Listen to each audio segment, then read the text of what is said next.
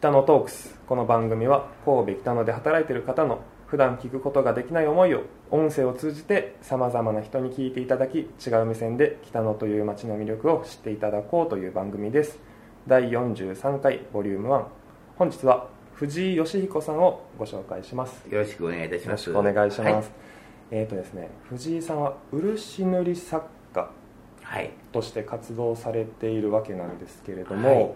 漆塗り作どういった活動をされてるんですか？活動っていうかあの僕はあのその、まあ、一応今は作家と名乗った方が分かりやすいので、はい。作家と言ってますけど本人は至って生活のためにはい。塗っているというはい。だけで、うん。アーティストでもなければ作家でもないし、うん。うんまあ、作家でもないとは自分では思ってます。ではい。その活動というのは、まあ、あの作家とかアーティストの活動を行っているということはあの行っているつもりはなくただ自分の塗ったものを知ってもらいたい、はい。うん。うんそしてお買い上げいただきたい、はい、それによってうちらの生活が成り立っているという。なるほど、そういうことですよね。えー、漆塗りっていうのはなかなかこう現代見なくなってきたその和食とかで和食器として使われることが多かったと思うんですけど、うん。藤井さんがやってるその漆塗りっていうのはまた特別な？そうですね、あのー何をもってじゃあ漆とはい。例えるのか、うんそうですね。漆塗り。はい。漆器ですよね、うん。うん、それで皆さんよく知ってるんですけど、はい。じゃあ何をもってって皆さんいろいろその視点が違うじゃないですか。はい。漆の材料がいいのよとかね。うん。長持ちするからとか、この艶の独特の奥深さがいいのよとか。はい。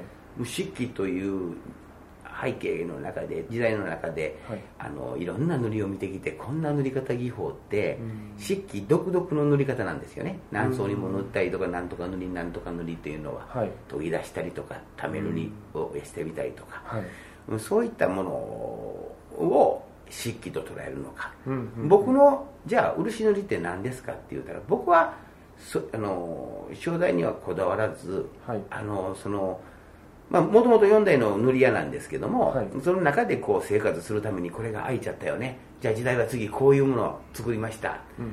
あすごい斬新なデザインですね。でまたそれが空いてきましたよね。皆さんまた真似をする値段の潰し合いする、うん。また今度じゃあお金の取れる。うんうん。新しいデザインの手の込んだものを発表していく。はい。それの繰り返しで時代がつながってると僕は思ってるんですよ、はい。少なくても、えー僕の人生はそうでしたよね、うん。うんだから僕はその漆器の塗り独特の塗り方技法表現テイストというのがあるのでそれを僕は漆塗りの歴史と捉えてます、うん。うんだから皆さんよく何の漆ですかとか言うんですけど、はい。まあぶっちゃけた話こんなこと言うと失礼なんですよ。僕はあんまりその商材にどこどこの産の漆ですよっていうのはあんま興味ないんですよ、うんうん。漆にはあんまり興味なくて、なるほど。うん、漆器の歴史の街の中でその漆器の街ならではの変化、それを漆塗りと捉えてそして今やっぱりこの和食器がなかなか少なくなってきてはい。フォークのカトラリーもお箸からやっぱりフォークナイフのねカトラリーになってくる。そんな時代で食洗機、まあ、衛生的な問題もありまして食洗機でも対応せないかん。はい。傷が入りやすかったら結構扱いにくい、そういったえー問題をまず解決する方が大事、はいね、自分のわがままですよね。自分の俺は漆はこうなんだという時代に反してやっても誰も買ってくれんし、ご飯も食べられへん。ご飯も食べられなければ廃っていきますよね、まず受け入れられてもらうスタイル、うん。そしてその中に自分にその歴史であれば歴史のそのテイストうん。いかに納得してもらうように、まあ、これは国内でも海外でも訴えることは一緒なんですよ、はいうん。うん、自分を認めてもらうんじゃなくてこのテイストを認めてもらう。あそのテイストを？それを認めてもらって。そうそうそうです、ん。そして今の時代に合った。でそれをつものを作っていく。うん。でだからやっぱりガラスでも裏から塗る。はい。従来の漆は上から塗る。うん。上から塗るからお箸。お箸の文化のある日本はいいけど海外ではテーブルウェアではないわけなんですよ、そうですよね。うん。で今こういった感じでやっぱりよく洗わないかうんん食洗機もやっぱり普通になってきた。そうですよね一般家庭でも、うん。じゃああの食洗機も対応せないかんよね。うん。で漆器だから傷入るよね。ではだから扱いをきれいにしようかっていう時代でもなくなってきた、うん。普通にざっくばらんに使っていつもきれいでありたいよねっていう食器じゃあガラスだよね。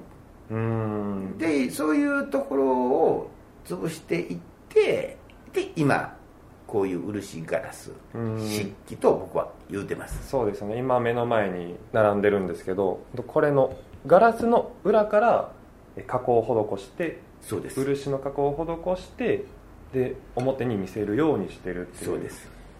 でこれがやっぱりあの海外で見せるとガラスの食器ってやっぱり海外の文化じゃないですか。そうですね。海外の文化でありながら彼らが見たことのないうん。テイストですよね、うんうん。それを見せて受け入れられるか受け入れられないか、うんそれはやっぱり自分が海外にぐるぐる回って一つ一つの展示会を出して皆さんの反応を伺う。ん。う、つかみは OK ですよね。そうですよね、まあ、本当に海外では全くもう見ない日本の伝統技法と、そうです。えーガラスの組み合わせっそうです。てことですもんね。そうです。うん。それが僕はあの漆器職人が今後生き残っていける。うん唯一の道なのかなと僕は思ってますよね、なるほど。うん。でその道を今進まれてるということですよね。そうですね。その道を行けば漆器職人である僕がまたご飯が食べられるから。うん。うん。それが大事ですね。生活が大事。もともとね、うあの漆器の産地って、はい。海の旗であって山の旗であってジメジメしてて湿度が高い。あ湿度が高い。高い。そう。あの漆はあの温度20度で湿度80%が一番乾く状態なんですよ。はあだから昔の家ってみんな土壁でしょ。はい。だから昔の家の押し入れってものすごくこうひんやりして土壁だから、うんひんやりして山の縁とか海の中だからジメジメしてるんですよ。そうですだから押し入れを漆を乾かす室として。扱ってたってことですか？そうそうですそうです。で自分のたちの2階の部屋が仕事場で、うんうんそして押し入れが風呂なんですよ。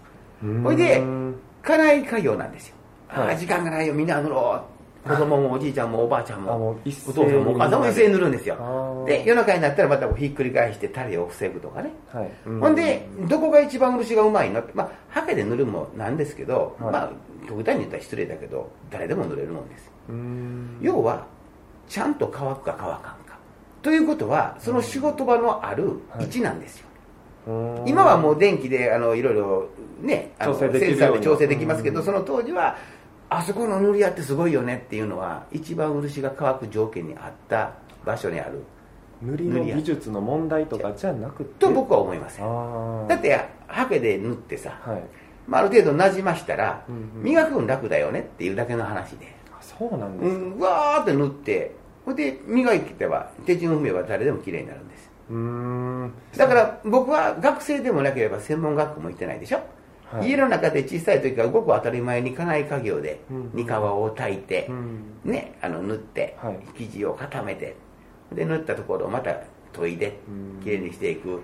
僕らにとってはこうご飯を食べるうん。家内家業なんです。